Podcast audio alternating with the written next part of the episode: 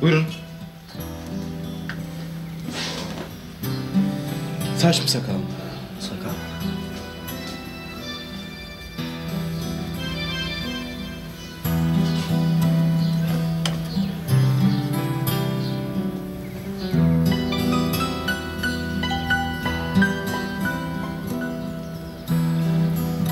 İçeride miydin? Neredeydin? Neredeydim? Neredeydim? Adi suç değildi seninki değil mi? Benimki öyleydi. Hem suçlu hem adi. Suçluluğun bu adi kısmından nasıl yırtarım dedim kendi kendime. Tuttum kendimi berberliğe verdim. En iyisi olayım dedim. Baktım bütün gün cep aynalarına bakıyor mahkumlar.